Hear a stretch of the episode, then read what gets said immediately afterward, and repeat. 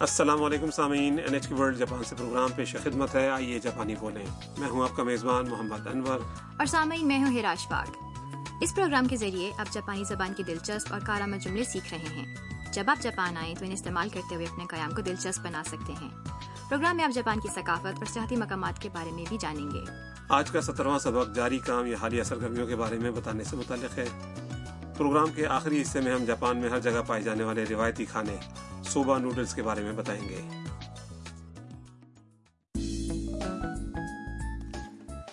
چین سے تعلق رکھنے والی فوٹوگرافر میاں بندروں کے غسل کے لیے مشہور گرم چشمہ مقام کی فوٹوگرافی کے لیے ناگانو پریفیکچر گئی تو وہاں اس کی ملاقات ایک جاپانی سیاح جوڑے سے ہوئی وہ ان کے ساتھ صوبہ نوڈلز کے ایک ریستوران گئی آئیے سبق نمبر سترہ کا مکالمہ سنتے ہیں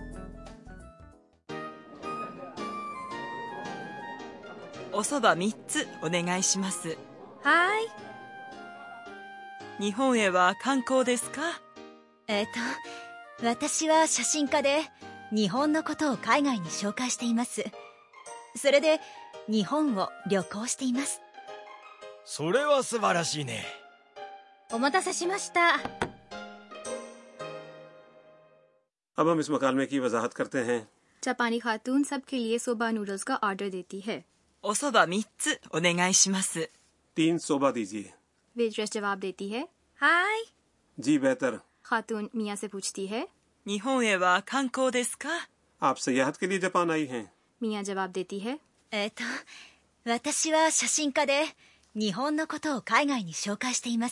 میں فوٹوگرافر ہوں اور جاپان کو باہر متعارف کروا رہی ہوں۔ اس لیے میں جاپان بھر میں سفر کر رہی ہوں۔ خاتون کا شوہر کہتا ہے۔ یہ تو بہت شاندار بات ہے۔ ان کی گفتگو کے دوران باورچی صوبہ تیار کر رہا تھا۔ جیسے ہی صوبہ تیار ہوئے ویٹرس انہیں میز پر لائی اور کہا انتظار کے لیے معذرت یہ لیجیے سفر کے دوران ملنے والے لوگوں سے گفتگو کرنا واقعی دلچسپ ہوتا ہے۔ بالکل اور آج کے مکالمے کو استعمال کرتے ہوئے انہیں اپنے بارے میں بتایا جا سکتا ہے۔ اس طرح گفتگو کو آگے بڑھانے میں مدد ملے گی۔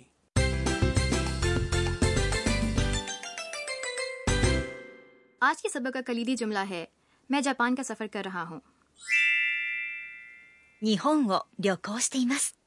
اگر آپ اسے یاد کر لیں تو اسے استعمال کرتے ہوئے بتا سکتے ہیں کہ آج کل آپ کیا کر رہے ہیں۔ نیہون کے معنی تو آپ کو یاد ہی ہوں گے جاپان اور ریوکوشتے یعنی سفر کر رہا ہوں۔ آج کا نکتا ریوکوش تیمس یعنی سفر کر رہا ہوں۔ حالیہ جاری کام کے بارے میں بتانے کے لیے فیل کی تے شکل کے بعد ایمس لگایا جائے گا۔ ریوکو سرو یعنی سفر کرنا کی تے شکل ہے ریوکوشتے اس کے بعد ایمس لگانے سے یہ بنے گا ریوکوشتے ایمس۔ تو سامعین سنیے اور دہرائیے۔ ریوکوشتے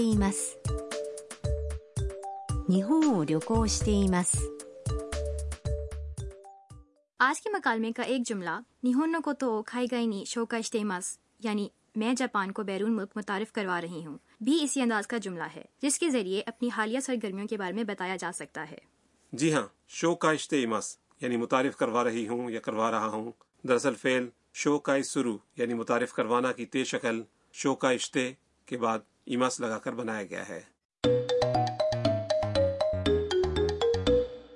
اب جاپان میں اپنی سرگرمیوں کے بارے میں بتانے والا ایک مکالمہ سنیے۔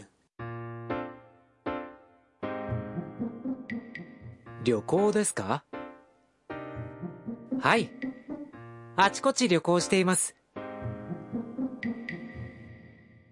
اور اب مکالمے کی تشریح 旅行ですか کیا آپ سفر کر رہے ہیں ریوکو ایک اسم ہے جس کے معنی ہے سیاحتی یا تفریحی سفر はいあちこち旅行しています جی ہاں ادھر ادھر سفر کر رہا ہوں ہائی یعنی جی ہاں اور اچی کوچی کے معنی ہے ادھر ادھر تو سامعین سنیے اور دہرائیے 旅行していますあちこち旅行しています سامعین اب مکالمہ سنیے اور جواب دہرائیے 旅行ですかはいあちこち旅行していますはいあちこち旅行しています آپ جاپان میں مزید جو کچھ کر رہے ہیں اس کے بارے میں بتانے کی مشق کیجیے۔ مثلا آپ جاپانی زبان سیکھ رہے ہیں تو یہ بات آپ کیسے بتائیں گے؟ جاپانی زبان کو کہتے ہیں۔ نیہونگو نیہونگو سیکھنا کی جاپانی ہے بینکیو سرو اور اس کی تے شکل ہے۔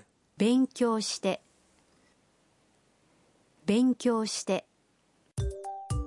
نیہونگو بینکیو شتے مس۔ نیہونگو بینکیو شتے مس۔ اور اگر آپ کام کر رہے ہوں تو کیسے بتائیں گے؟ کام کو جاپانی میں کہتے ہیں شیگوتو۔ شیگوتو۔ کرنا کی جاپانی ہے سرو اور اس کی تے شکل ہے شتے شتے تو سامعین کوشش کریں۔ شیگوتو شتے مس شیگوتو شتے مس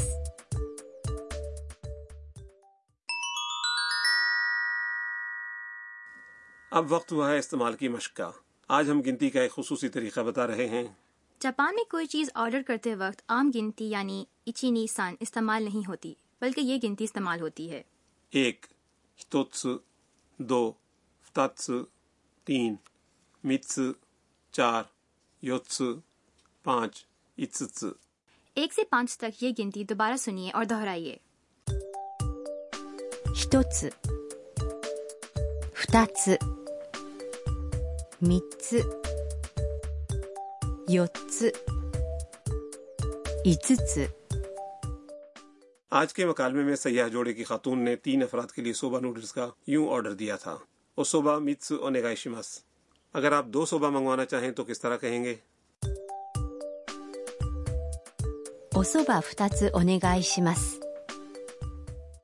امید ہے آپ نے درست جملہ بنا لیا ہوگا اب آج کا مکالمہ ایک بار پھر سنیے おそば三つお願いしますはい日本へは観光ですかえっと私は写真家で日本のことを海外に紹介していますそれで日本を旅行していますそれは素晴らしいねお待たせしましたクイシンボをカイトにお任せ。اور اب کھانے کے شوقین کائتوں کے مشوروں کا کارنر آج کا موضوع صوبہ ہے صوبہ جاپان کا ایک مقبول روایتی کھانا ہے صوبہ نوڈل سیاہ گندم کے آٹے سے تیار کیے جاتے ہیں انہیں ابال کر سویا سوس والے ٹھنڈے سوپ میں ڈبو کر یہ ہلکے ذائقے والی گرم یخنی کے پیالے میں ڈال کر کھایا جاتا ہے ویسے ہیرا جاپان آ کر آپ نے صوبہ نوڈلس تو یقیناً کھائے ہوں گے جی یقیناً تیمپورا والے صوبہ نوڈلز مجھے بہت پسند ہیں ویسے جاپان میں جگہ جگہ صوبہ ریسٹورینٹ پائے جاتے ہیں تقریباً ہر شاپنگ مال میں کئی ہوتے ہیں۔ اس کے علاوہ یہ اکثر ٹرین اسٹیشنوں کے قریب بھی ہوتے ہیں۔ بلکہ کئی ریلوے اسٹیشنوں کے اندر بھی صوبہ ریستوران ہوتے ہیں جہاں مسافر ٹرین کے انتظار کے دوران صوبہ کھا سکتے ہیں۔ اچھا انور صاحب صوبہ کے حوالے سے ایک بات بہت حیرت انگیز ہے۔ اچھا وہ کیا؟ جاپانی لوگ سڑپ سڑپ کی آواز کے ساتھ صوبہ نوڈلز کو منہ میں کھینچتے ہیں۔ اب تو خیر مجھے عادت ہو گئی ہے لیکن شروع میں مجھے آواز بہت عجیب لگتی تھی۔ جی یہ بات اکثر غیر ملکیوں کو عجیب لگتی ہے۔ لیکن جاپان میں صوبہ کھانے کا یہی درست انداز ہے۔ دراصل اس طرح کھینچنے سے نوڈلز کے ساتھ کچھ ہوا بھی منہ کے اندر داخل ہوتی ہے جس سے صوبہ کے ذائقے کے ساتھ ساتھ اس کی خوشبو سے بھی زیادہ لطف اندوز ہوا جا سکتا ہے۔ اچھا تو پھر اگلی بار میں بھی اسی طرح کھانے کی کوشش کروں گی۔ میاں جس علاقے میں گئی تھی وہ علاقہ یعنی ناگانو پریفیکچر صوبہ کی کاشت کے لیے انتہائی موزوں علاقہ ہے۔ یہ سطح سمندر سے بلند ٹھنڈا علاقہ ہے۔ وہاں کئی صوبہ ریستوران قدیم انداز کے گھروں میں ہیں جس سے ایک روایتی سا تاثر پیدا ہوتا ہے۔ بعض ریستورانوں میں قریبی دیہاتوں میں رہائش پذیر بزرگوں کے ہاتھ سے تیار کردہ صوبہ نوڈلز استعمال کیے جاتے ہیں۔ جبکہ کئی ریستوران شہری علاقوں سے وہاں آنے والے افراد چلا رہے ہیں۔ نوڈلز کی تیاری کے لیے اجزاء اور پانی کا انتخاب انتہائی احتیاط کے ساتھ کیا جاتا ہے۔ ہر ریستوران کا صوبہ بنانے کا اپنا منفرد طریقہ ہے۔ اگر آپ کو اس علاقے میں جانے کا موقع ملے تو مختلف ریستورانوں کے صوبہ سے لطف اندوز ہونا ایک اچھا تجربہ ہوگا۔